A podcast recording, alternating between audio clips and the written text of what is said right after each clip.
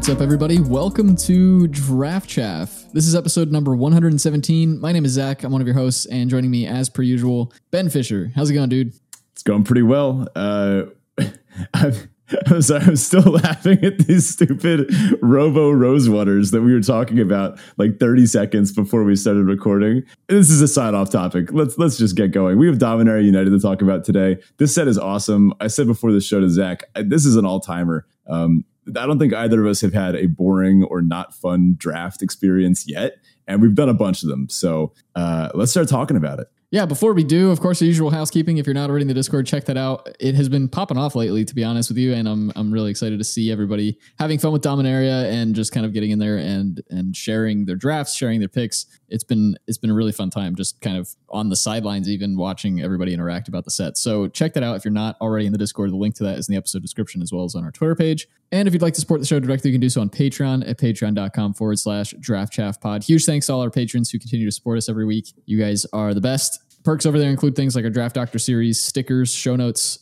pre-show banter from Ben and I, and on uh, our Draft Chaff hero cards signed by us and sent to you. And again, you can check that out at patreon.com forward slash draft chaff pod. All right, on to our crack draft type thing. Ben, we've got some DMU to work through. So what do you got? All right, classic pack one, pick one for our crack draft today. Out first, we've got Idyllic Beachfront. That's the blue white tap land. It's good, you know, uh, I like having this. I guess uh, obviously you want it in specifically blue white. The, the two color decks, those that do exist, they're very happy to pick up you know one or two of their their on theme tap lands. Plus, if they do, then that makes them a little more able to maybe play uh, a couple mountains or a couple off colored cards. For example, blue white often splashes red for a few key kicker cards. I mean, I'm not taking it first pick unless the pack is just really really bad, but I'm happy taking a land in the first like five picks.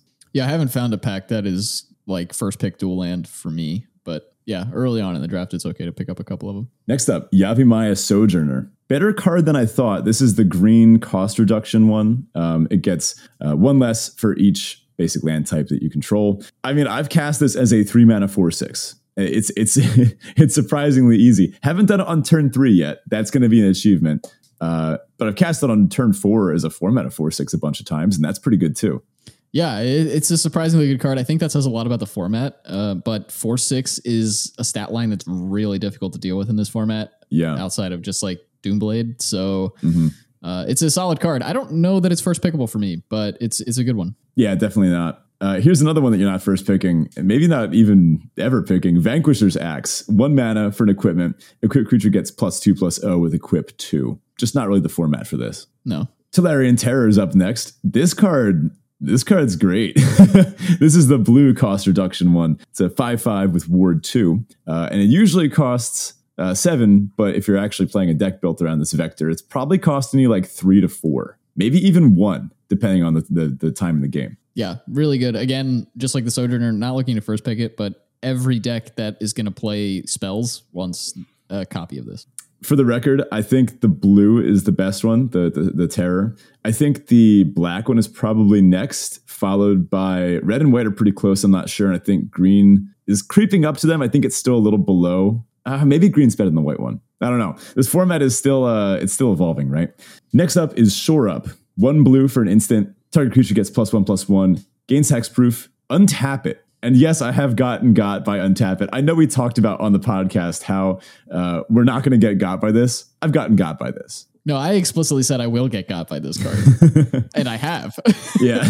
The thing is, it also adds power. So th- there was a game where um, my opponent had the the what is it? Figment of imagination, or whatever that little blue thing is, the two mana, two one vigilance, and it gets unblockable if they have an instant or sorcery. And I'm at three, and my opponent is empty-handed, and I have I'm presenting like lethal next turn, like by far. Uh, and I'm I'm thinking to myself, you know, I think the only card that can get them out of this one alive is if they top deck Shore Up because it's like a combat trick. It, it's a pump spell in blue, uh, and it would let them get in for three instead of two unblockable. So like if it, if they get like Impulse or something, like it doesn't do it. Um, and of course they top deck Shore Up and they just killed me on the spot. uh, that felt pretty bad. So yeah. Not taking it here though. Next up, Scout the Wilderness, two and a green as a sorcery. It is kicker one in the white. Search your library for a basic land card, put on the battlefield tapped, and then shuffle. If it was kicked, make two 1 1 white soldiers. So this is a little bit of a strange card. The the green white vector, yeah, it sometimes wants to do domain stuff.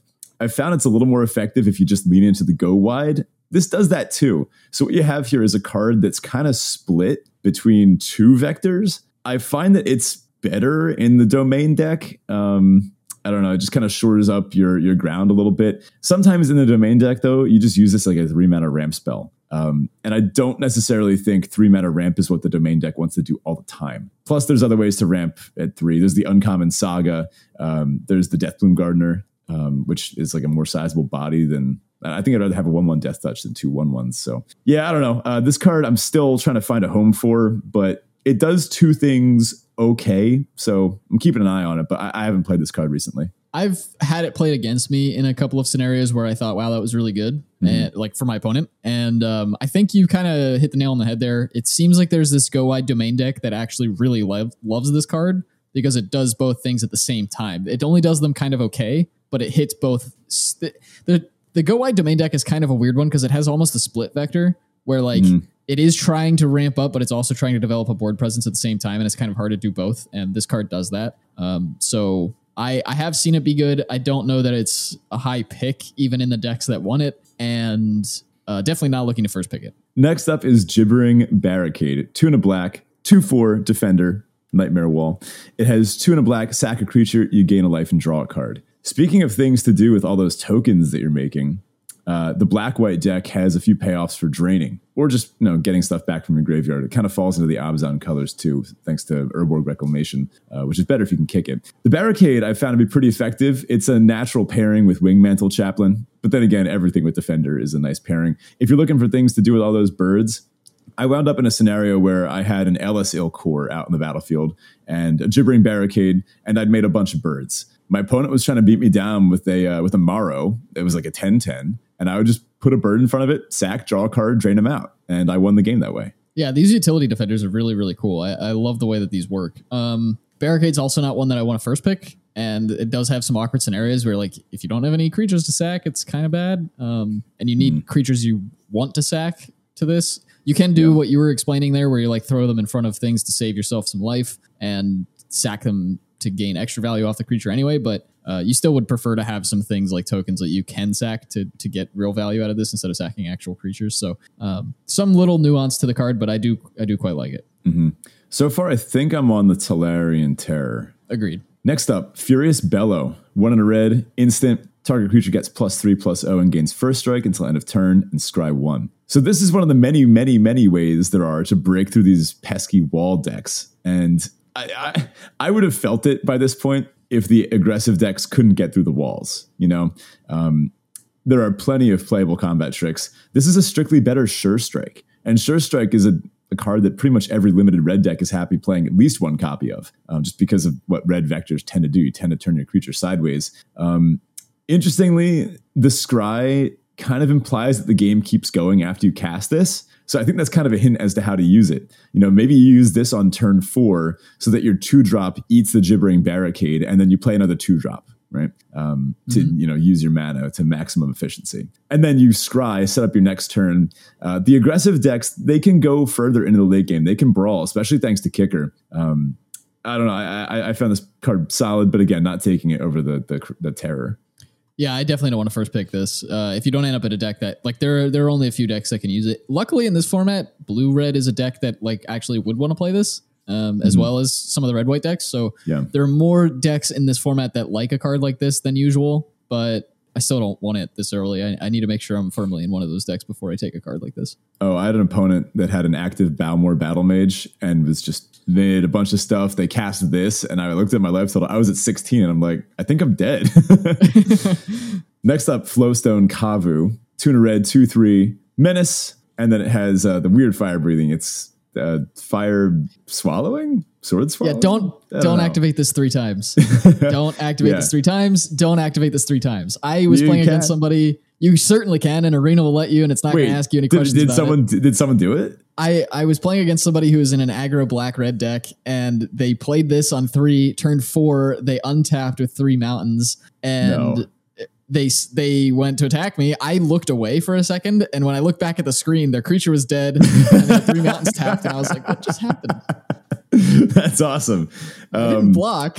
there are some yeah, don't activate this three scenarios. uh, th- there are some corner cases where this is beneficial. Um, I challenge the listener to pause and think about what they are. Okay, unpause. The few that came to my mind: if your opponent is uh, racing you and they are attacking with a big life linker, like uh, Danitha, right? Um, if they if they attack Sure. with something like that, like a four four life link, you block with this, have it kill itself. They don't gain a life. You swing back for lethal, mess up their math. Or if you have as a Garna and you want one of your attacking creatures to die, um, this thing can can die while it's attacking, and you have the say over that. So uh, sometimes, sometimes it might matter. Or actually, hold on, if you have an Elas il-Kor and you want it to die for the trigger. Okay, now I'm done. Like, yeah, sure. If you want like death triggers, you can kill your own creature for fun, I guess. But like, Yeah. when are you putting three mana to say kill my like destroy my own creature? Oh, oh, I know. Uh, if you pay three and the opponent's at five, and you can fling it before it dies. Don't do that. It doesn't work. State based actions. Uh, Google it. Next up, Argivian. it's a good card, but I'm not. I still don't want it. Yeah. Uh, Argivian Phalanx, the white member of the cycle. We wound up with three of them in this pack. Uh, this one costs five and a white. It's a 4 4 vigilance, and it costs one less for each creature you control. I play this for one, and that feels pretty good, you know? Oh yeah, it's very Um, commonly a two mana four four vigilance. Mhm. Sometimes you can cast it for one. The- these these white decks can go wide. I will say I got stuck on three lands in a game, and I had two of these in my hand, and I was like, "Oh god, this is bad. Like, I'm never gonna get this thing out." Uh, I think I ended up playing both of them in the same turn, like a little while later, because I Yeah. just top decked a bunch of like cheap creatures, the um, the knight that makes a one one, and all of a sudden these things cost two one mana. So of our commons, probably still on the terror. Although I do like the phalanx and the sojourner. I, I like the terror the most. Um, probably the only thing I'm looking at here, right? Yeah, it's it's between one of the cost reduction cards for me. I think it's it's interesting, right? The decks that are going to play the phalanx can cast it for two or three mana reliably. Sometimes it can go cheaper than that. Yeah. The decks that are playing the terror can cast it for probably three or four reliably, and then sometimes it's cheaper. hmm And then the decks that play the sojourner can cast it pretty reliably for like t- you know three. Yeah. Um, so it's like how effective are those mana costs in for that thing in that deck? The four six is like a, a great body, but it it just sits there. And I've seen like the Territorial Maro do virtually nothing because my opponent had like a battlefly swarm, you know. Yeah, and, true. Uh, it just sits there. The terror at least has ward, which makes it difficult to deal with, and the phalanx has Mhm. vigilance, so it can do like the attacking thing in their respective decks. I think the phalanx probably helps the game plan of that deck more than the other two Mm. do, but I still think the terror is the better card in a vacuum. So I guess I'd take the terror here. Honestly, we could do a whole episode just about these five cards. They're fascinating. Um, we also have to consider the time at which they often come down. So, for example, Tolarian Terror is never coming down for two mana on turn two or three, right? It's usually coming down for like three Right. mana at a point where you might have seven lands. And at that point, did it matter that much? I found the one that I'm Right. In, in in that case, I find that Phalanx and Sojourner actually come down ahead of schedule more often. Um, Right. like you usually cast them for like three, four mana while you have five or six lands. Uh, at least for the Sojourner, uh, the Phalanx you can cast. I, I mean, you can cast this thing for like two on turn five, uh, which is a pretty powerful play. Maybe, Yeah, maybe like that I is said, I think the phalanx does the most. I think the yeah, we could totally do that. I think the phalanx does the most for the deck when it's Mhm. played, but um, I don't know. I, I think you can take any of them and, and be pretty happy with it. But Mhm. let's hope to be taking an uncommon or a rare or something. Yeah. Oh, actually, you know what else? Sometimes, uh, like a red white deck could have both the Phalanx and the Hellion, and n- not want to play one of them, or like want to play one more than the other. Okay, we'll, come back to this. Let's put a pin in this idea. On to our uncommons. First up is Queen Allenal of Ruadach. Green, white, white for a star star elf noble at uncommon. Her power and toughness are each equal to the number of creatures you control. And if one or more creature tokens would be created, uh, create them plus a 1 1 white soldier creature token instead. Yeah.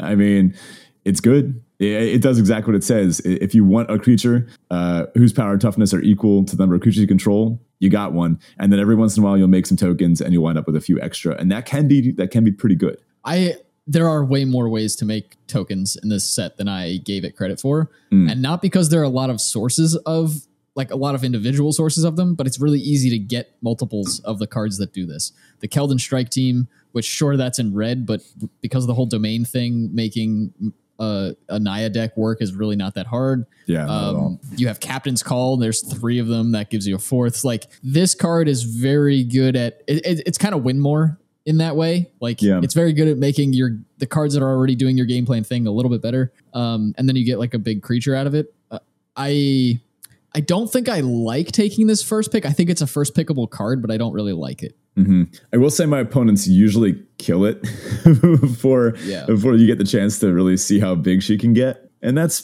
probably smart. Next up is Micromancer, three in a blue, three three. Human Wizard, uncommon. When it enters the battlefield, you may search your library for an instant or sorcery card with mana value one, reveal it, put it into your hand, and shuffle. Cool card. There's a lot of one drop spells to go get. I mean, you can go get something like a Flowstone, uh, Bone Splinters, Urborg Reclamation, uh, Vona's something, the blue one that has kicker, Vortex, whatever it's yeah. called. But Rona's Rona's Vortex, right? Um, and those are all good cards. Like all of those are impactful. These aren't cantrips. I mean, there's timely interference too, but um, that's probably the worst of them, right? I mean, if your opponent plays this and they go and get uh, like a flowstone infusion, you look at your board and if you have a if like a two two flyer, you're like, oh, uh, I'm gonna lose. Yeah. Well, the funny thing is, except the timely interference, none of those cards are actually one drops. They all have kicker. Yeah. So you really get a lot more yeah. than one mana's worth of value out of them, but Micromancer goes to grab them just the same. So yeah, there's a lot more. This card's better, way better than I originally gave it credit for. Mm-hmm. Um, I think I'd take it over the Queen. Yeah, I think so. I agree. I know. I know you, you might be giving me a bit of a look because you know this pack. But uh, next up is Cult Conscript, black for a two-one skeleton warrior. Uh, it enters the battlefield tapped and you can pay one of the black to return it from the graveyard to the battlefield. Activate only if a non skeleton creature died this turn. So if it died, it can't come back from itself. It's got to see something else die. And of course, it enters tapped. Um, haven't actually gotten to play with this one or against it too much. But I mean, if it comes down and just starts smacking your opponent, this could be good in like a, in a, more aggressively draining black white vector where you're trying to just you know get your opponent dead as fast as possible. And then those individual drains from something like uh, Elas il-Kor that they go a lot further yeah i've liked it i played it in a, in a deck recently and it, it seems good um, you do need it, it's weird because you like you need things to die to get it to get this back and then have mm. the actual value come out of it um, and it's a 2-1 so it does get blocked by a lot of those like soldier tokens that are floating around mm. um, that said it's a great target itself to be sacked because you can get it back later um, so it yeah, it can definitely fuel those types of decks. It's also just like a pesky card. Like I I've used it to double block, get rid of like a big attacker, and then because there was something else that died in the combat, this thing could be recast right away. Also, it you can you can use that ability at instant speed. So you can you can cast it on your opponent's turn. Yeah, uh, a lot of little utility with this guy. Blue black kind of has a self mill theme. There's the the war leech, and you could get some nice dredge value if you bin this thing and then are able to get it back without having to draw it. Finally, our rare. It's an it's a very famous card. Most Magic players know about it. It's been around for a while. It's a reprint. We're talking Le Shivan Reef. I mean, uh, I'm gonna open. I'm gonna open Lily one of these days, and it's gonna be awesome. But uh, until then, we got a Shivan Reef, and we're not taking it. I would uh, take I the think I'm on the Micromancer first. here. Yeah, I'm also on the Micromancer. I didn't take the Micromancer. uh, I took Queen Allenal, and here's the thing: sometimes uh, sometimes you just sit down. It's been a long week, and you're like, I want to make a bunch of tokens. That's all. That's the only justification I have. You just sit down and you say, "I want to make some tokens," and I've uh, I did never it. thought that. Uh, I got lucky because green white was open, and like I, I, got like an eighth pick uh, Zar Ojanen, the green, the other green white uncommon. So like the, the vector was very well open. Uh, the correct pick here, I think, is Micromancer. All right, on to our Teferi Tibalt. This is our Roses and Thorns style segment where Ben and I share high and a low from the past week. Uh, ben, do you want to kick us off? No, you right. go first. It's been it's been a while. so uh, this week we made it, and we meaning Draft Chaff, the show, made it into the Lord of Limited Lords of Limited Digest, which is a, a weekly newsletter that goes out. I think it's actually not curated by the Lords of Limited, but which one? I don't know. I don't know. But uh, we got in it, and it's basically like a digest of all of the uh, just just just a weekly newsletter of all the big draft related podcasts that are out there, all in one one email. Um, so hopefully, because that's like associated and affiliated with the Lords of Limited, that's going to get a lot more eyes on the show, which would be great. So mm-hmm. if, if, you uh, found us from the Lords of Limited digest, welcome. Yeah, hop in the Discord. Happy to have you. There's a little more nonsense that happens on this show than maybe some of the ones that you're used to, but uh, we have the cred to back it up. I think we, have written articles. Well, you won tournaments. Okay, well, uh, uh, potato tomato, right? Uh, still, it's awesome to be featured in that. It's cool seeing our logo up there with with the the big folks. You know, not that we're not the big folks. We've been doing this for a while. I mean, people. God, I hope people listen to us. Is anyone out there listening? Please. I don't. I don't have a cricket sound on our soundboard. but let's get that one added. I also don't really have a Tibalt this week. It's been a pretty like medium week overall. Nothing nice. too terrible. Um, yeah, break any so bones recently? I don't that. know. Definitely not that. I have been splintering bones in DMU, but I have not broken any of my own. Okay, okay, okay. Well, uh, my Teferi this week, I got paid for the first time in three months. So that's cool.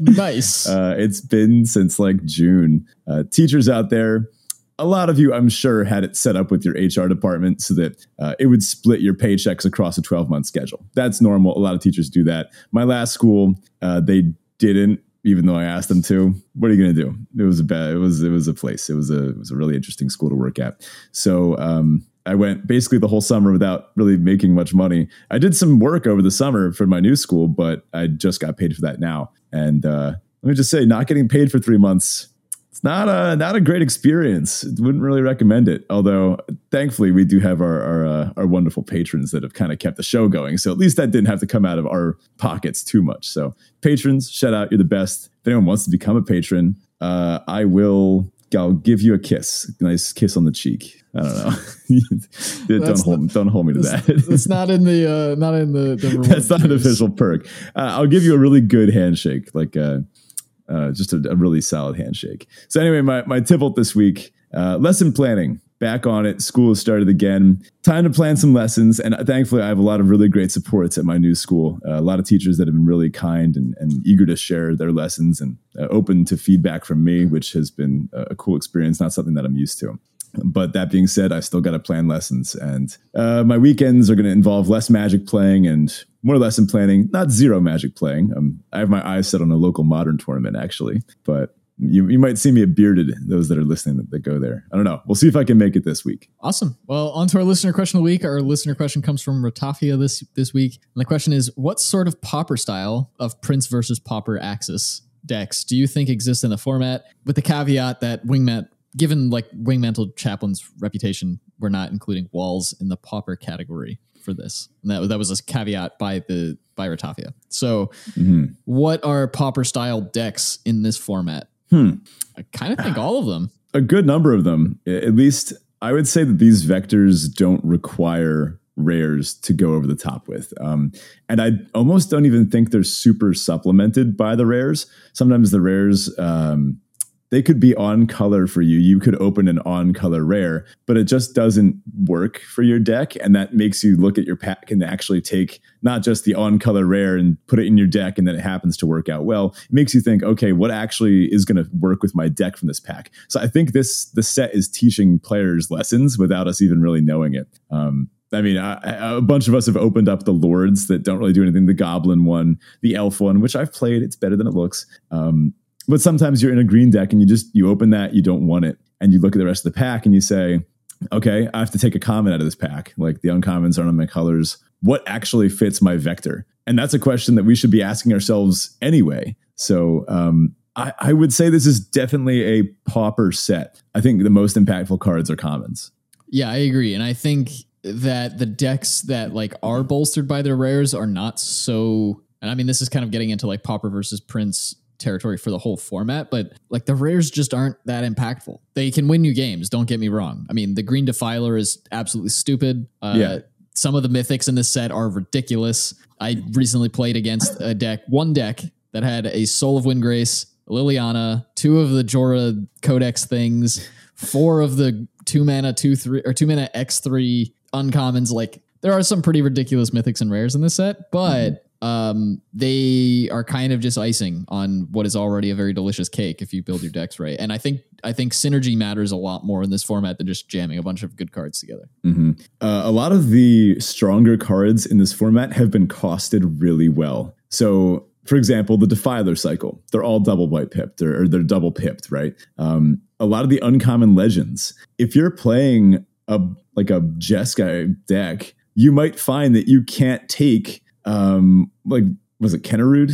Something Kennerud. You might take that. You might find that like based on the way your mana breaks down in your deck currently, uh, or you're like a blue white deck, and even that like, but maybe you lean towards one direction and not the other. You could be already in a blue white deck splashing red, but then open the red, red, white pipped one. And then you can't play, even though in a normal format, if it was just like a usually costed, uh, like signpost uncommon, you probably would have just taken it, jammed it in your deck, and then, you know, won some games because it tends to be a better card. So that kind of natural barrier, thanks to the fixing and the uh, the mana costs of these cards, I think that actually helps solve some of these like princey problems. I've wound up with a few drafts where I just have like a random rare or two in my sideboard because like I took it and then ended up not being deep enough into that color to play it. So for example, I, I had a uh, I had like a five color domain deck, and I think pack three I pick one um, the blue defiler, the Sphinx, but I ended up not being able to play it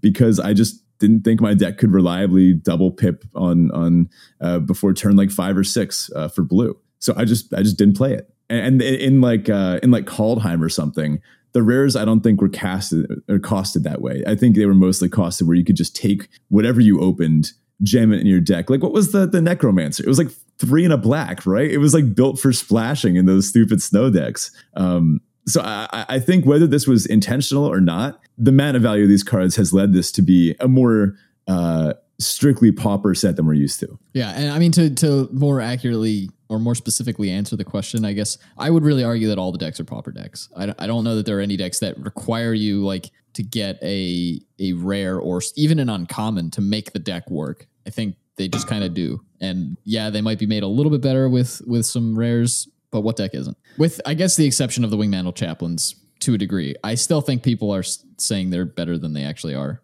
I think they're really good, but I don't I don't think it's so bad mm-hmm. as, as people say. This is actually a perfect transition into our main topic today, which is the rare roundup. This is a newer segment that we've been doing uh, where we, we found that we don't actually get to talk about our favorite rares that often. We have such a big focus on the chaff of the set, as is our brand. But um, every once in a while, we just like to talk about what rares are working out for us and actually update some of our um, some of our thoughts on ones that maybe aren't working out as well. So it, it's funny that this is more of a pauper set. Yeah, there are strong cards, but I also think they're pretty well balanced among balanced colors. So, for example, in Midnight Hunt, Tovolar, busted card, really, really strong individually, but red green was nowhere close to be good enough to justify playing it. I mean, sometimes you would, you'd open a Tovolar uh, and then have just like an unplayable deck around it when you didn't draft it or when you didn't um, like have it in your opening hand. But I think everything here has a solid balance. But the rares are often for very narrow vectors. Uh, so we've kind of had to adjust our, our mentalities on on some of them. Yeah, I think I think it's kind of interesting to see a set for once where like um, the rares are almost an afterthought in terms of the draft. Like mm-hmm. like you mentioned a little bit earlier, I think a lot of times you end up looking at a pack and you're like, well, I'm just going to take this common because yeah, the the rare might be like fun or flashy or whatever, and, and we still do that. That's one of Ben and I's favorite things to do is just take a rare because we haven't played it yet. Yeah, but yeah. Um, but in terms of like building good decks and the proper picks, like the commons are just good. And I think that actually makes the rares more speculatable, if that's a word, where like you can speculate on rares a little bit better because you know you're going to get the commons you need to make your deck good, whether you play that rare or not. Yeah. I guess the side effect of this is that the rares, they also feel a little bit more beatable than, than usual. Um, yes. Like there, there's yeah, this no is not. War of the Spark. Yeah th- there's nothing that just feels like it hits the battlefield and the game ends. Um, honestly, the closest thing to that is like Jodah's Codex. yeah, I mean the um the def- the green defiler and and the first like set of cards we're going to talk about are the defilers. So I'm jumping ahead of myself a little bit, but the green defiler definitely feels like this needs to die in the next turn or two, or I'm I'm just not I'm going to get snowballed. But that's not really the defiler itself winning the game for you. It's like if your opponent doesn't have creatures to cast after the defiler's on the board, it's just Yeah. a four mana. It, it dies to destroy evil, you know?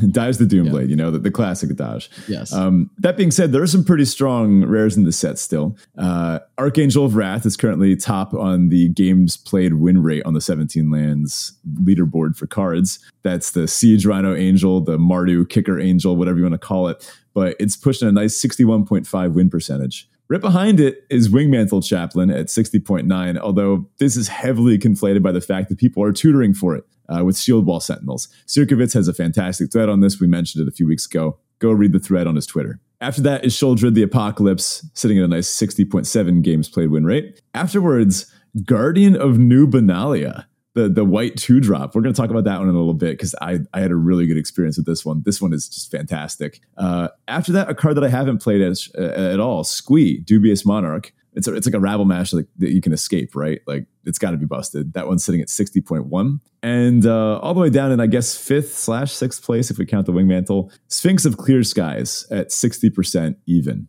So a good spread across colors. We'll say that. yeah. What are we missing? Green, I guess. Yeah. But yeah.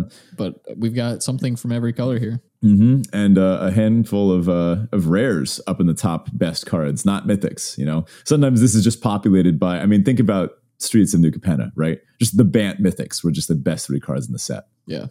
So let let it, let's talk about the defilers because there's a cycle of these rares that all are called defiler of something, and they're all some va- mana value plus two pips of the color that they are. So defiler of faiths, three white white. The defiler of instinct is two red red. They all have uh, double pips of their color. They're all pretty good, and all of them have a clause on them that are really frustrating to me because they literally keyworded it in this set and then they didn't do it, um, Yeah. which is the making you know you can pay life to to cast spells of a certain color without paying the color. Um, that said, so all of these are really good. They're all very well costed for their stat lines. You know, their Filer of Faith is a, th- a five mana five five vigilance. If you just got rid of all the other text, that's still fine. Um, but then they all also have a whenever you cast a permanent of their color, do something, and the effect is different for all of them. The white one makes a bunch of tokens. The red one pings things. The green one puts counters on things. Like they all do something very relevant. They're costed very well. They're all just really good cards. But again, they don't synergize overwhelmingly well with anything. So I guess the white one kind of takes the cake here. It, it makes tokens. So if you're in a tokens deck, it's going to be really good. The other ones don't tend to be all that super synergistic with uh with with anything in particular. So they they're good rares and they slot into the decks that have that color, but they're not overwhelming, which I think is awesome. Yeah, they're they're narrow, right? Um, they're narrow to the decks that can cast them. So like the Defiler of Faith, you can't really just shove this into any domain deck, right? Um, and like I said, I, I had the blue one. I couldn't find a way to make it fit because there's so many flavors of domain. Um, it, it almost depends on the exact like case of your domain deck and the way you drafted it, the lands that you picked up, uh, the duels you have, and the ways you have of fixing. So I, I will note that the white one I've had the best play experiences with. The green one I think is you know equally impactful. Um, but I like how well this one pairs with Argivian Phalanx. So you, you can just chain phalanxes with, with the Defiler. I had a draft where I had like three of them, and I had two in hand with the Defiler on board. You cast the first one, that's two more creatures, you know? Uh, then if the second one doesn't cost like one mana by then, I don't know what you're doing. you're playing a white deck. So, I mean, this one, I think, like you mentioned, this one does fit very well into the going wide vector, which is one of my favorite things to do in this format so far. But this is just mediocre in a, in a domain deck. Plus, the fact that it triggers off of white permanent spells. If you splash this in a, in a domain deck, you're most likely just getting a five mana five five vigilance that was hard to cast. Yeah, and that's that's something I was going to mention as well. I think it's it's interesting the way they design these because they're like two axes on which you kind of can't splash these, right? They're double pipped Yeah. to start with, so they're hard to splash just from a mana perspective. But then their their effects to make them more than just basically a vanilla four four for four or five five for five or whatever. They need permanence, not just spells, but permanence of their color. So they are very difficult to splash and have be effective in a given deck. That said, they're pretty solid in any deck that's just going to be maining whatever color they uh, they happen. What a beautifully balanced design for limited. Yeah, absolutely. The red one I've enjoyed playing too. That's the Defiler of Instinct. Uh, two red, red, four, four, first strike. Uh, and it's whenever you cast a red permanent spell, it deals one damage to any target. So, you know, you're not going to just like grape shot them out of the game right away. right. Um, and you have to think a little bit about whether you're going to try to ping down their creatures. Uh, I mean, if you have, I mean, how many red permanents do you have in your hand by the time you cast this on turn four, right? Like most of them, there's some decent red two drops and three drops. You might have played them already. This is usually just going to ping down their X ones, which there are there's a good amount of in this format. Um, but it's it's often just going to go face. In which case, it's not an oppressive rare, but it's narrow enough that like a red green deck is just going to take this and be happy with it. Yeah, and this is one where like a four mana four four first strike is just playable in any red deck. It doesn't Yeah. really matter if you have other red permanents, so you kind of don't have the double axis for um for splashing purposes, but it's still a double pipped card, so splashing isn't the easiest thing to do. Um yeah, again, like you said, very well costed, very well balanced rares for a whole cycle, which is really nice to see the entire cycle be pretty decent. I mean, there are still tiers here. I would say the black one's probably the worst of the bunch, but Mm. they're all pretty good. So next up here, I wanted to talk about the world spell. The world spell is a, a five. It's a seven mana mythic, five green green for a saga. The first two chapters say, look at the top seven cards of your library. You may reveal a non-saga permanent from among them, put it into your hand, and then put the rest on the bottom of your library in random order. And then the third chapter is put up to two non-saga permanent cards from your hand onto the battlefield. So they made this non-saga so you can't loop the world spell together in constructed, Mm. but um so you just like for free but i mean seven mana is a lot but in, in a format that's slow like this hitting seven mana is pretty much a given. I don't think i've played a game yet where i've not hit seven mana. Yeah. and in a domain deck that's going to be ramping up anyway playing this prior to turn seven is pretty easy to do. And then you just go get uh, sure you're looking at the top seven cards i guess but in your top seven when you're you not going to hit a permanent you'd like to play hmm and then you just cheat them both into play for free um this is just kind of disgusting I don't know, man. I'm not convinced. I think I'd No? want to play this. At, so it's turn seven. How many cards are in your hand? But is it, this though? and like? How often are how often are decks that play this card actually going to play it on seven? okay, I, I guess the play pattern that I'd be concerned about is if this is your top end, because I don't actually think this Sure. is a very good top end. I mean, you play this. Uh, let's say you play chapter one, right? So you, you look at the top seven. Uh, you're tapped out for this turn, presumably. You go get like a I don't know a, what is it, Elfheim worm? Sure, you go get an Elfheim worm. Uh, next turn, you untap, you draw a card, you top deck like a land or something. Are you just supposed to not play your Elfheim worm so that you can like free cast it with, with the world That's true. spell in chapter three? I think you just play whatever it was you got last turn. This, this is like a seven mana divination. I guess that's true. You do eventually get to cast something for free though, whether it's the thing you tutored up or not. Like you're likely going to have something in your hand and you get to cast it for free, which yeah, I guess if it's late in the game, if you did play this on seven or even later and you're down to like one card, you're just top decking every turn, then sure, Mhm. it probably doesn't matter because you already have a million lands anyway. Um, so yeah, I think that's that's pretty terrible to be honest. But and it is also as read ahead, so you can still just. Mm. I mean, if you're gonna if you're gonna read ahead to the third chapter, then you're paying seven mana to put two things on the board, so they better be expensive things to begin with. But um, you can kind of skip a turn or whatever if you only want to fetch one card. I just have seen the decks that I've seen play this don't play it on seven; they play it on like four or five, and then it's just like stupid. Yeah, I, I- if you're ramping into this, it's definitely good. I, I guess the way to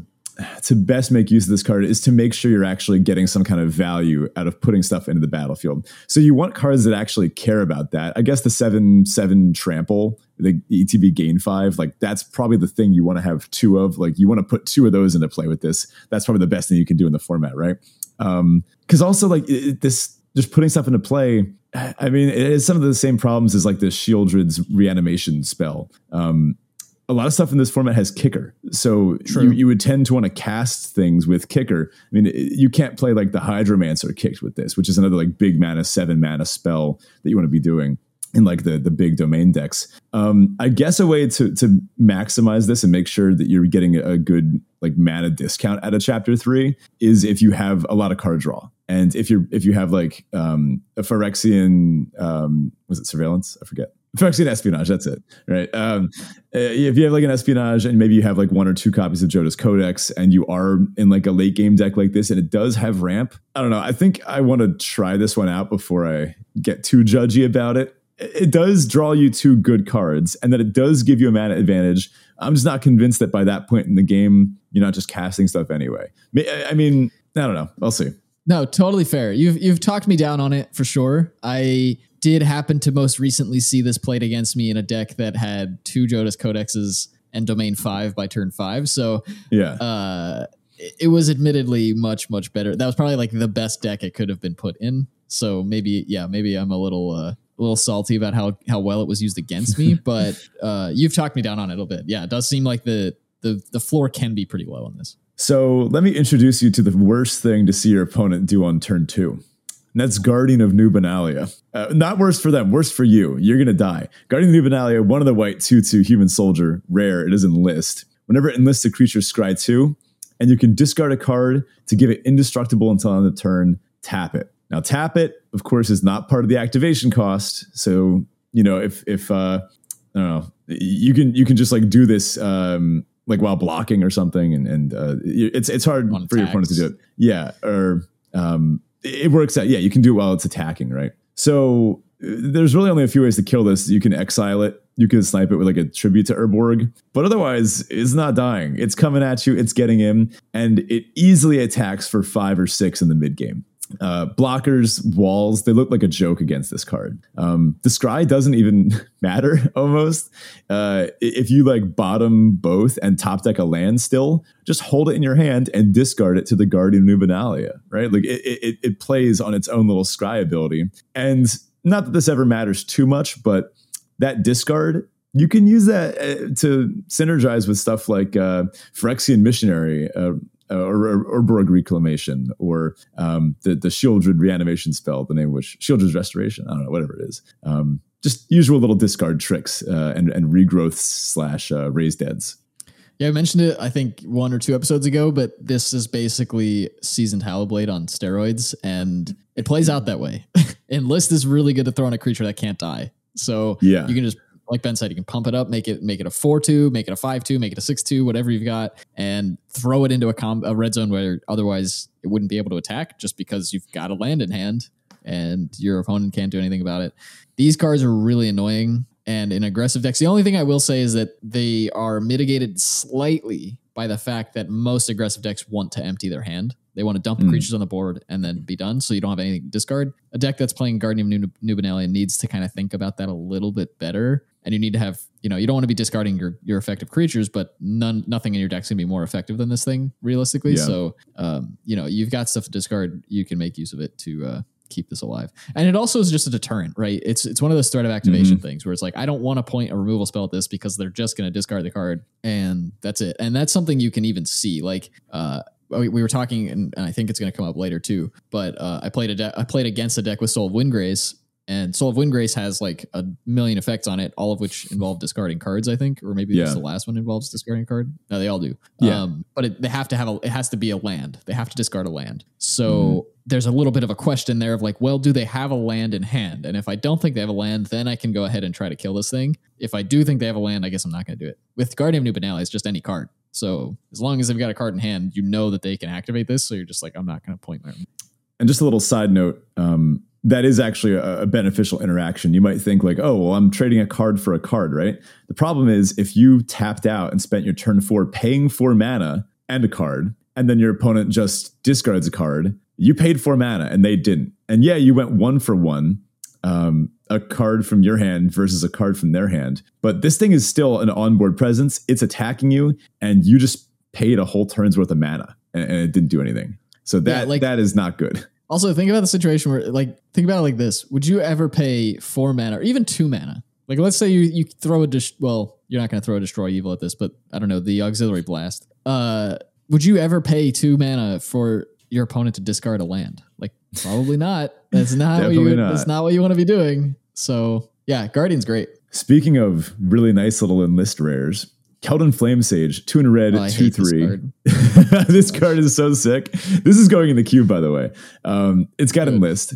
Whenever it attacks, look at the top X cards of your library, where X is Keldon Flamesage's power. You may exile an instant or sorcery with mana value X or less from among them. Put the rest on the bottom of your library in a random order. You may cast the exiled card without paying its mana cost. And that little phrase there, that's what's going to make it get into the cube. Because uh, those that know our cube know that blue red free casting yeah. is this is such a great three drop for that deck.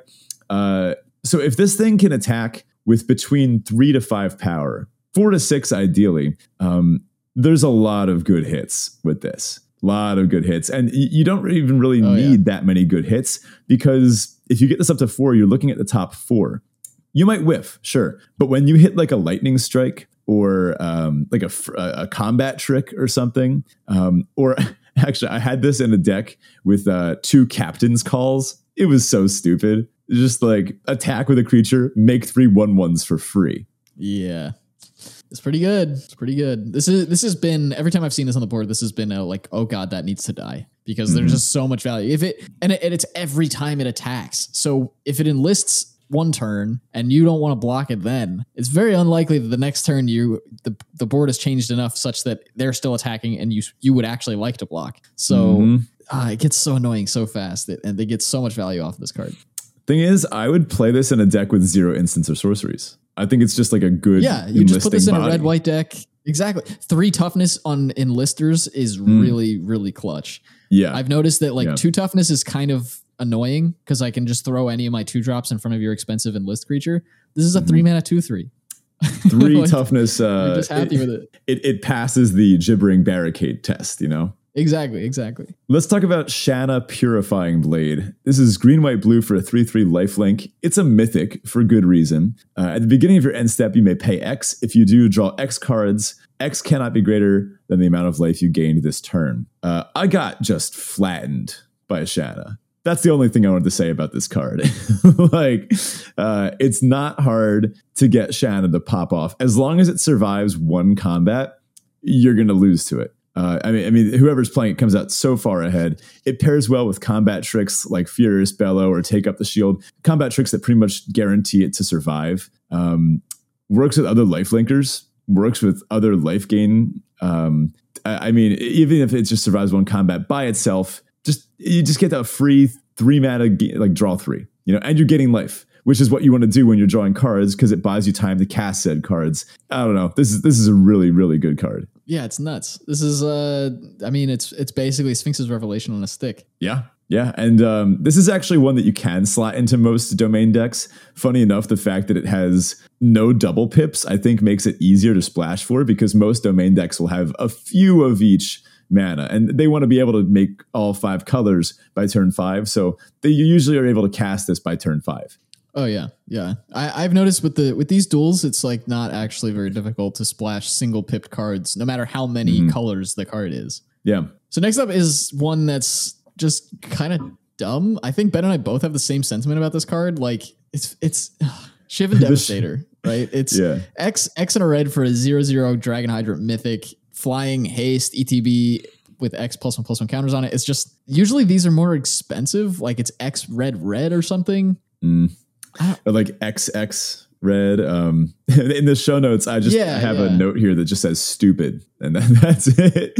Um, for a yeah. few reasons, I think everyone listening right now, just make a mental note. You're gonna just you're gonna lose like 0.5 percent of the games you play in DMU to a Shivan Devastator for like X equals eight and just like chalk that up right now, you're going to lose a small fraction of DMU games to Shivan Devastator. If you're lucky enough, you will also win a small fraction of games due to Shivan Devastator. Um, the thing is, though, I think this is even less egregious than something like Dream Trawler because this is beatable. You can beat. Oh yeah, this. yeah. This is Absolutely. sometimes like I mean, sometimes I mean it doesn't have trample, which is the big thing. So almost always like a seven seven will cause them to chump block with their like one flyer, maybe their three two flyer or two two flyer, right? So you do wind up a card on this, um, and then they untap, use their unconditional removal on it, uh, of which it does die to a good chunk. Um, even extinguish the light, it, it actually gains them three because this has a mana value of one when it's on the board, and um, uh, it, like we said, stupid for a whole lot of reasons. It'll win you a bunch of games. Sometimes they'll trump it and kill it. Uh, it's swingy. It's fun.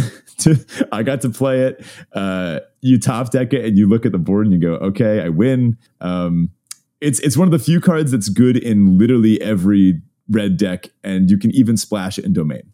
Yeah, this is one that, that was like not covered by the splashing stuff like the uh the um defilers right it you just put mm-hmm. this in every deck that can pay red um that said yeah it does die to a lot of removal it's it's got flying and haste is a big deal when you can just slap a red uh, like an eight eight on the board and you know you're you're you're dead. But it doesn't feel like egregious. I you know even seeing this come down against me, I'm just like okay yeah they opened a mythic, but I don't yeah, feel like me. terrible. Um yeah and and if you happen to have like a destroy evil up.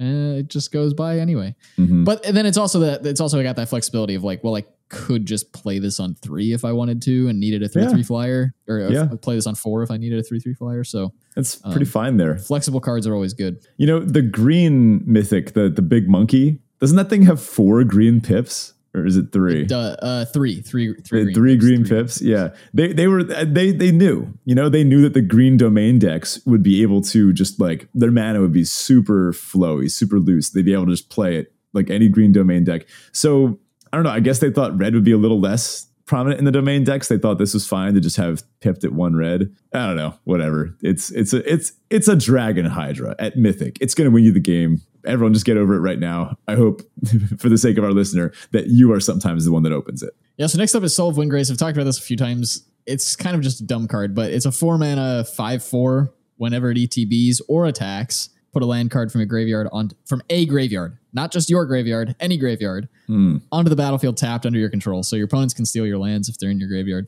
Um, and then it has three activated abilities for green, red, black. It's the the Jund colors. The first is green, discard a land, you gain three. The second is one and a red, discard a land, you draw a card. And then the third is two and a black, discard a land. It gains indestructible until end of turn, tap it. So another one similar to the Guardian, difficult to deal with if they've got three mana up and a, and cards in hand, but I did actually get to kill one of these with uh, with removal. They had the three mana up, but they just didn't have a land in hand, and Hmm. I I took the chance. I was like, well, I they missed a land drop. Nice. Maybe they don't have a land in hand. Let's get rid of this thing while I can. Um, it does combo really well with Uurg of Turg, so uh, you know you're putting putting lands into the graveyard to make the Uurg the, the Uurg bigger, and then you can get them back later if you want them. Um, just just a solid card overall. Anything that is like reliably able to dodge removal gets frustrating, and when this can also draw you cards, I do like that they made it land cards specifically and not just any cards or Yeah. um, something like that. But yeah, it's uh, it's been a frustrating card to play again. Just a small note you can use these abilities as like a pseudo kicker. So if you activate one of those abilities with its ETB trigger on the stack, you can get some value right away. So if you play this Yeah. on turn six with six untapped lands, you can discard a land card right away and then bring that land right back. Yeah, cute. Speaking of cute, next card up Sphinx of Clear Skies. I love this card. And this is not the kind of card that usually sticks out as the kind of card that I love. I think it's something about the fact that I had it my pre release pool. Uh, I love the art. It's just a, a beautiful blue and green color palette. It's, it's, it, to me, this card is emblematic of the set. This card and its art and its kind of relative simplicity feels as refreshing to me as this set does. Like for some reason, this card is going to be one of the ones that sticks in my head about DMU. When I think back on it, and I think that's the set that had the Sphinx of Clear Skies. That's the one that had Lily. The Clear Skies are ahead. Alchemy is behind us. and uh, uh, it's a very good card. Obviously, it's one of the best performing cards of the set. But again, I've had opponents just snipe this with like uh, what is it, cannon fire, or um, it, it has ward two, yeah. But they can just kill it sometimes, you know. Yeah, I mean it is mythic, so you know it needs to be good to, to Mhm. warrant being a mythic, and sometimes not all mythics are. Yeah, it's it's a nice little um like pet card kind of for me. It, it just uh, hits the right notes, we'll say. Oh, next one though. Uh, this is well, it's also going to be emblematic of the format, but this one this one is not as clear or nice and bright and smiley as the last one. Cruelty of Gix. I don't know exactly who Gix was. If any Vorthos folks want to fill us in in the Discord, uh, but this guy must have been pretty cruel because this card is it's it's a beater. Uh, three black black. Saga, it's got read ahead. Target opponent reveals, that reveals their hand. You can choose a creature or planeswalker card from it. They discard it. Chapter 2, search your library for a card, put it in your hand, shuffle, you lose 3 life. Chapter 3, put target creature card from a graveyard onto the battlefield under your control. So at base minimum, this is a 5 mana just reanimate a creature from anyone's graveyard. I mean, sometimes you'll just reanimate a Meria's Outrider and win the game on the spot. Other times, you will go through all three chapters and just destroy your opponent with value. Um, it, it- it's it's gross. Yeah, this was my uh, this was my pre-release promo, and I can can attest even in sealed, it is quite good. It, it is interesting to me though now that we've like gone through these cards. Um, so they made Cruelty of Gix a three three black black rare that Mhm. fetches you something and then puts something into play for free. yeah, But they made the world spell five green green and a mythic for something that fetches you things and puts something into play for free. yeah. This is a clean three think for one. cruelty's better. Yeah. oh, it definitely is. if they're ever in the same pack, you're taking cruelty. It's cheaper. It's a three for one. The other one is a two for one and you can miss on that. I guess you can miss on them revealing their hand and having no uh, creatures or planeswalkers. But how often is that happening? And I guess they could exile the stuff from your graveyard. But come on, like, yeah, and no, I this, guess this if your library is empty when chapter two goes off, you could miss. um, yeah. Anyway, I, I, did actually beat this card once. Um, by playing very aggressively. Uh, you really have to start playing to your outs when your opponent plays this because you're not going to win the long game. You have to just knock the top of your deck, say, I hope there's a combat trick in the top two cards, and start turning things sideways. Yeah, notably, like chapter two, putting the card directly in your hand and not on top of your library is a big deal. Mm-hmm. Uh, because yeah. you have to remember too, like if you didn't read ahead, you played this for five and used chapter one. When you're tutoring that card, you you have all your mana available, so you can play yeah. it immediately. Yeah, yeah. Uh, here's what card you're not going to tutor up with it: the Raven Man. um, yeah, I've gone down on this card since my first impressions. I had it in one of my in one of my earlier drafts in the format. Uh, again, one of the black for a two-one human wizard. It's a legend. At the beginning of each end step, if a player discarded a card this turn, create a one-one black bird creature token with flying, and this creature can't block. And then you can pay three in a black, tap it, each opponent discards a card to activate only as a sorcery. I think I'd like this card more if it didn't have that sorcery clause because in the late game, you could do this on the draw step. Uh, unfortunately, they didn't want you to have that very unfun play style. So this card is just kind of mid, you know? Yeah, I don't like that it's limited to like this card isn't even any better in like two headed giant or commander or anything. Like it, it only checks if a card had been discarded, and then you just you just get one rave one bird. So mm. Uh, I guess I don't know. I was never very high on it, but it's yeah, yeah. It does make it does make them each discard, but you still only get one bird. yeah. So I don't know. I I I really when I first saw this card, I really just saw it as a two mana two one. But I know it's better than that. Mm. But I still don't think it's that great. I guess. All right. Let's let's just put on our game designer hats and fix this card real quick. Let's do the job that that WotC definitely doesn't know how to do. They definitely don't have professionals doing it. Uh, really quickly, I would tweak this in my perfect dream world by making it um, you, you get a one one black bird for each card an opponent discarded this term, and then I would make them be able to block flyers. I think that would take this up to a very strong rare, uh, but still a very very narrow vector. I mean, what are you supposed to do then? Play mind rot effects?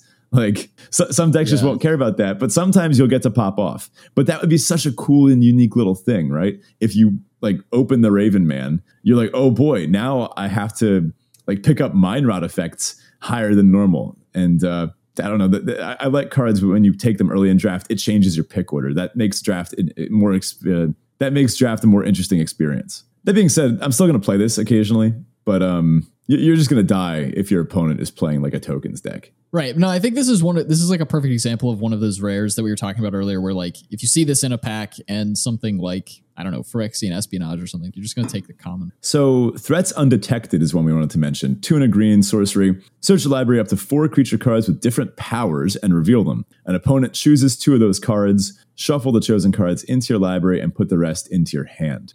This is kind of like a divination, but different. So sometimes green decks, they do want a three mana draw two creatures. My opponent had it against me. It was okay.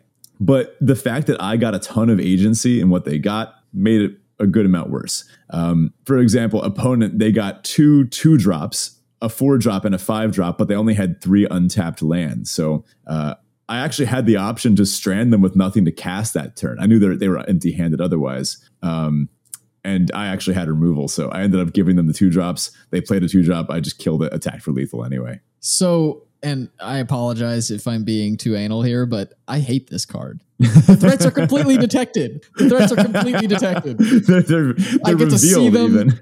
I get to tell you which ones you get to use. Like, come on. you even get to know which ones go back in the deck and they can draw later. like, oh they're, they're, they're, very detected threats. No, you're I right. I get it. Um, it's part of it's part of like the the gifts ungiven. It's like the uncycle. Like there's yeah, there's a few yeah. of those cards scattered throughout Magic's history, but this is just terribly named. Come on.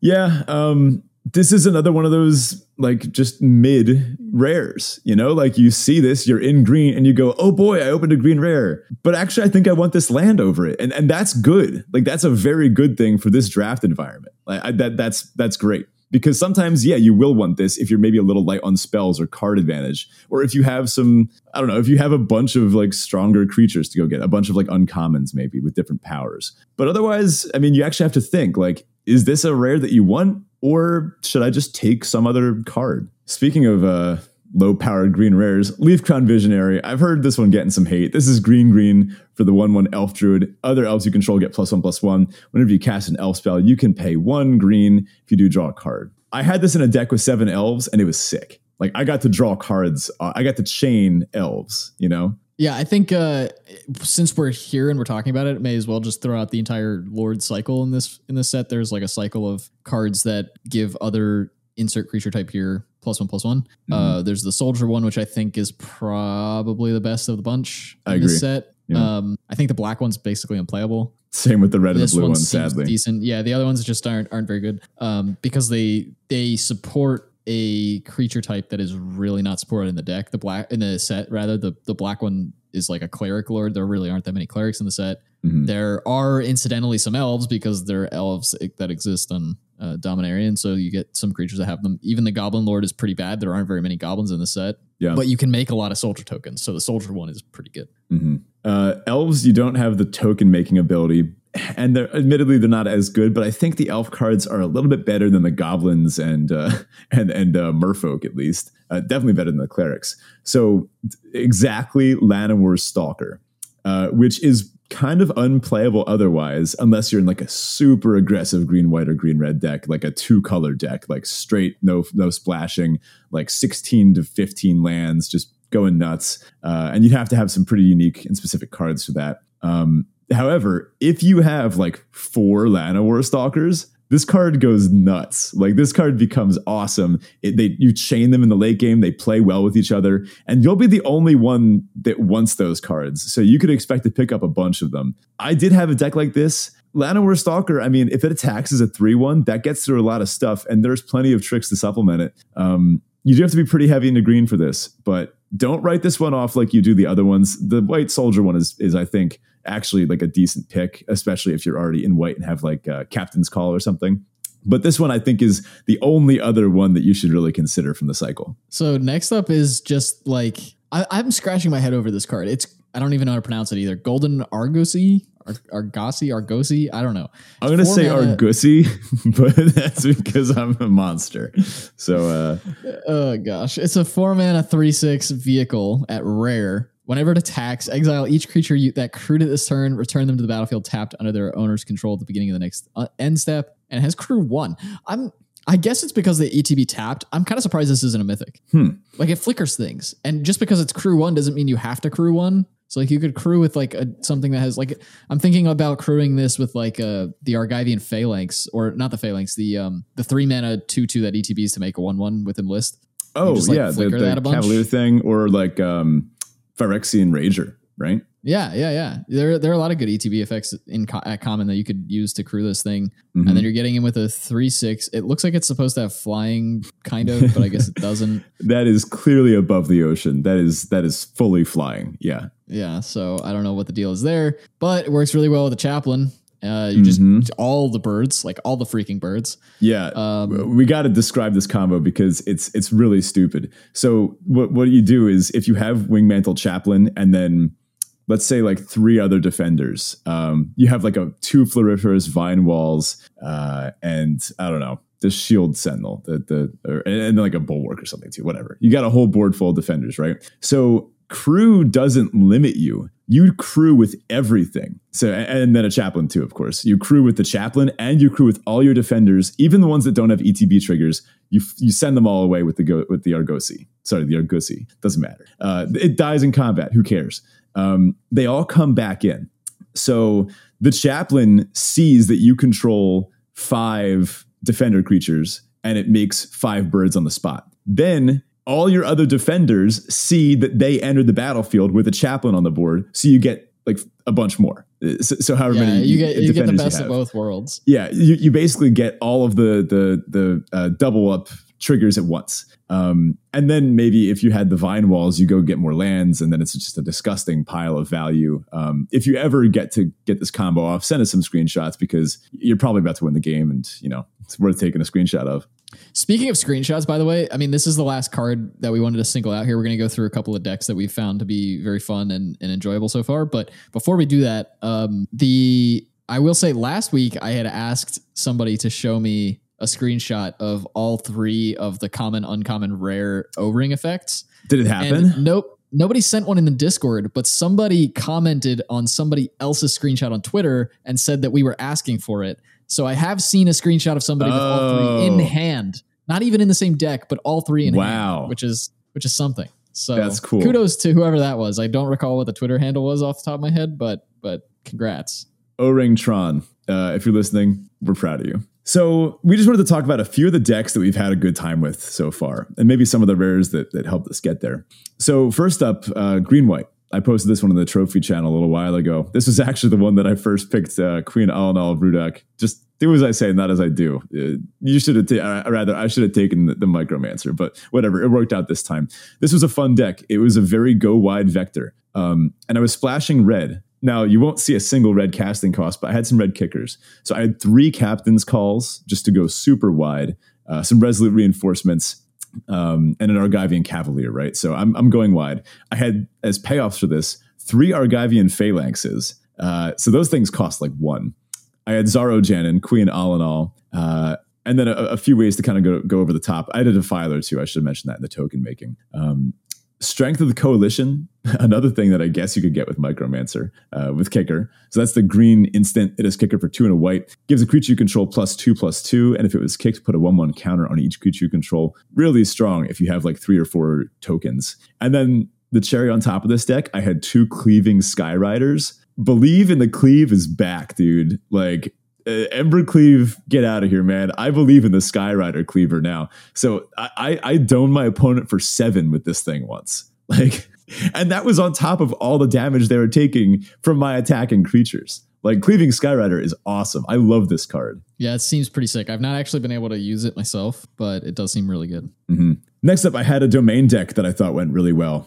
Um, it just kind of had everything. It had some really solid fixing. I think I had what nine, uh, yeah, nine dual lands in this one. Uh, so I took these lands really aggressively in pack one, and that meant in pack three I could take pretty much anything I wanted. It had a Jodah's Codex, uh, it had a Wrath, a, a few artillery blasts, fires of victory. I found to be really strong in these decks. A Tatyova, some Phyrexian Ragers. I picked up an anointed peacekeeper because why not? Like you're, playing all the colors anyway, and that one's kind of splashable. Meria's Outrider, I think, is a big part of decks like this. Um, and then just really the ability to go over the top, um, which you know through, through card advantage in, in this one. I don't think I trophy with this one. I think I, I got stopped a bit short, but um, I, I see. That, I, I know I posted this one in Discord. I found this to be a pretty archetypal domain deck. Yeah, it looks sweet. Now, I gotta toot my own horn just a little bit with my 16 and 0 uh, practice sealed deck. Um, this was the best deck I've, I've gotten my hands on in the format so far. Um, it had a Shivan Devastator. It had Guardian of New Benalia. It had Keldon Flamesage. It had a Lightning Strike. Who cares? It had Tori D'Avenant. It had three Phyrexian Ragers that I was splashing for because I just didn't. I just didn't care. This deck was nuts. Um, it was just red white beat down. It had a couple captain's calls to go wide and resolute reinforcements to go wide. Oftentimes, you'll play resolute reinforcements and your opponent just doesn't do anything on turn two and three, and you're like, okay, let's let's start getting to the races. Let's start turning things sideways. Uh, you can just remove the stuff that they play, and going wide it just lets you go around the stuff that they eventually play. So the last deck here was one of mine. It's one that uh, I've been pretty happy with overall. It it's kind of basically a, a black white deck, but it's it's featuring more aggressive stuff. And then I managed to pick up this was this was tough. This was a tough one to deck build because I picked up two Wingmantle Chaplains, hmm two Shield Wall Sentinels. But then, like no other defense, I had four Clockwork Drawbridges. Those are the only other defenders in the deck, and I don't Oh, really boy. want four of them. Yeah. Yeah, so I ended up cutting that package, unfortunately, because it's the only time I've drafted Wingmantle Chaplain in the set so far. Mm. Um, and playing this really neat little aggressive sort of black white deck, splashing red for Defiler of Instinct and the Keldon Strike teams. And then the top end is basically like a Sengir Connoisseur. And it just gets the, the play patterns I've noticed to be the most effective and would have won me the most games have been make as many creatures on the board as I possibly can, get in like chip damage in the beginning of the game, like turns one, two, three, and uh, well, I guess you're not getting damage in on turn one, but you you get in as much damage early on as you can. Once the board is like gummed up, because eventually your opponents play things that can't can't attack around. Use cards like Destroy Evil, which I'm running two of, Cut Down, and uh, the Auxiliary Blast to get rid of anything that has too high toughness, and then you just Heroes Charge, swinging with everything to Mm-hmm. get in the win with trample damage. And it's been very effective so far. I've been been very very pleased with the way this works. I almost never want to play keldon strike team on three though. Like i don't think that card's playable on three you have to kick it in in at least for this deck for it to be worth playing you kick it Yeah, I'll admit this deck stumped me when I first saw it. I mean, you sent the screenshot, and I I thought the best way to, to play this would have been the defender route. And I had a good experience with the Wingmantle Chaplain and, and chaining Shield Wall Sentinels. But um, I mean, this is vector theory, right? Like you identified that the go wide vector was present within these cards. I didn't see that at first glance. Um, and you identify that you have all these like nice little removal spells and this ability to just overrun them in the end. You're sticking to the vector. It works. You're winning games with it because it's it's a tight vector. It doesn't necessarily look like a tight deck to the naked eye, but the vector is tight. And this format, you have time to actually carry out a, a vector that might take a little more time, like this one. and talking about the time that it takes i've i i'm running two of the uh the vanguards in white the two and a white three two with four and a white uh creatures you control get plus one plus one Yeah. um I have had multiple games end with me going pump for the one one with the five mana, kick heroes charge. So Wow. I'm getting a plus three plus plus three plus two and trample to my whole board. And like I've won two or three games with that play. So Yeah. Hmm. you even though it's an aggressive go wide deck, you're still getting to the late game, which is something to be said for the format. To the fact that it can support what I would call an aggressive deck, which I guess actually isn't that aggressive if you're waiting until you've got 10 mana to finish the game. But uh, it's it's an interesting take on what is typically an, an aggro archetype. hmm Well, that does it for us this week. Thank you so much for listening. We really appreciate it. Check out the Discord if you're not already in there. Again, the link to that's in the episode description as well as on our Twitter page. And if you'd like to support the show directly, you can do so on Patreon at patreon.com forward slash draftchaffpod. You can always find us on Twitter at draftchaffpod as well. And uh, we'll catch you next week. Okay. I said we were going to come back to this. RoboRosewater, which has just quickly become one of my favorite Magic Twitter accounts in the, uh, in I guess the Magic Twitterverse, which we, we dabble in sometimes. Um, for those that haven't seen this, they just post these like AI generated cards with often AI generated art. And while I don't want these to replace actual Magic cards anywhere near in the future, it is pretty funny what uh what tech has come up with and just being able to evaluate them with actual magic skills is is just it's just really really funny. So i'm going to read a few of my favorites from the past few weeks off. Um, i don't think zach i don't think you've seen many of these. Uh, i'm going to start with one that you, you i did mention to you something similar to it before the show. So just again these have all been uh, supposedly ai generated and they all have good art too like ai generated art. Um, just go check out the, the, the twitter page to see that. So first up is predatory scout. This is red white for a 3 2 Kithkin cleric. When Predatory Scout enters the battlefield, each player draws seven cards. two mana, three, two, ETB, draw your hand. That's You already know what also I'm sounds like the perfect card for you. I love this card. This is an A plus. This is so good. um, Okay, I funny think you're enough, getting a little ahead of yourself here, but I, I think it actually gets a little bit worse the more cards you draw as part of this, because then you're you're giving your opponent a lot of card selection, and that can sometimes I mean it might draw them into their wrath or something. Like I don't know, but then again, if you top deck this after dumping your hand, boom, you're back in it. Next up, Sigil of Aro. This is too generic. It's an artifact. Exile Sigil of Aro from your hand. Destroy target permanent. No other text. Wow. wow. Yeah. So to be clear, you can cast this for two. It just doesn't do anything. Yeah, it just sits on the battlefield. card. Yeah. Um, that's like a that that's that's like that's a pow- that's a piece of power, right? If that was an actual card, that'd be a piece of power. oh, definitely. V- vintage legacy staple, you know.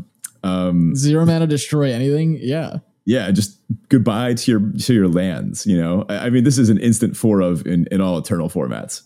Next up, Wake of Manation. And yeah, the names are sometimes AI generated too, so they don't always make perfect sense. Uh, My favorites are the ones that the, the cards themselves just they just read ridiculous, but we're getting there. I tried to pick out some ones that were at least a little more normal. Wake of Manation. This is a land creature subtype rat. It is a zero two. so we're dealing with like a um, like a dryad arbor type thing here. It has morph for a blue.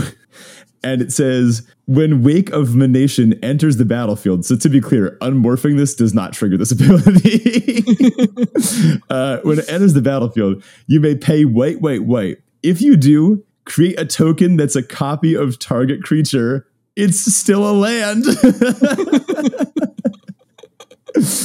um, But what if it wasn't? Like you could. I don't know.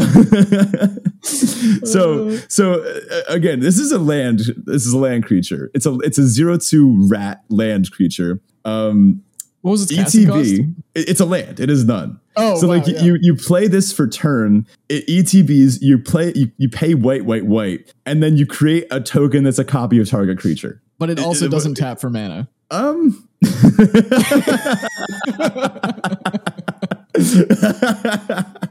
okay, okay, yeah. Dryad of Ilysian Grove has subtype forest, right? This does not actually have a subtype. this triggers um. I mean, it's a land, but it it, it doesn't. this trigger this triggers your Kazandu nectar pot. That's what it does. like uh it triggers your land ETB effect. It does not do anything else. Um, That's a good one. So I mean, it's it's a creature. It takes up your land play for the turn, so it's kind of like a like a maze of ith type thing. And when it enters the battlefield, you can pay white, white, white to copy a creature. I think this is fine. but the creature you copied is still a land, whether it wasn't or was. It still Okay, is. okay. Let's go a little more normal. This is Slayer of the Hold Catrap. This is a legendary angel. It costs five and a blue. Has some pretty sick art too. If you look this one Have up. we ever had a blue angel? I don't think so. mono blue angel i don't think so there's a there's some white blue ones obviously Yeah, yeah, sure. iridescent angel um but anyways this is a six mana so five and a blue six mana three three double strike kind of okay from right from at first right it's a legend slayer of the hold catrap can't block slayer attacks each combat if able whenever a player casts a non-creature spell put a 1-1 counter on it kind of Wow. good That sounds really good. yeah like actually kind of normal you know It's weird from a color perspective. A double strike on a blue card is weird, and yeah but, But like, besides the rest of it that- it's fine. I mean, making it attack every combat really isn't the end of the world if it can't block. You're probably doing that anyway. Yeah, that's true. So I guess it can't even block the turn it comes in, and then it is double strike, and then whenever someone casts a non-creature spell, it's getting a counter. Yeah, I mean, I thing's gonna get guess- big quick.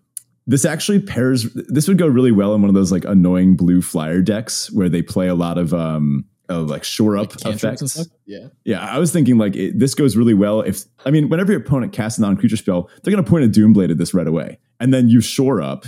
So it gets two counters, and then it's a five-five double strike flying attacks each combat if able. pretty good. Pretty good, right? I also could see people getting blown out where they like use a minus three minus three effect, but because they Yeah, cast that, it yeah. gets a counter.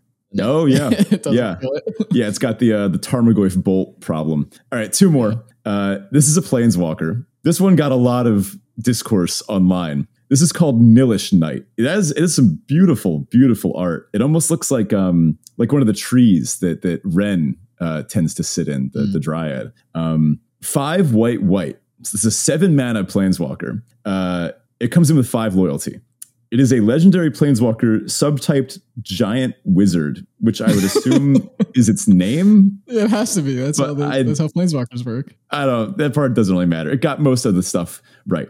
Okay, so this is four abilities. Again, five starting loyalty for seven mana. It's plus one. Discard a card, then draw a card. Okay. Normal enough, right? It's minus two, draw a card. Wow. Interesting. It has another minus two. Search your library for a black card with mana value equal to one, templated as like the number, plus one, templated as the word one. then shuffle and put that card on top. If you do, each opponent loses one life and you gain one life. So let's just unpack that for a for a minute.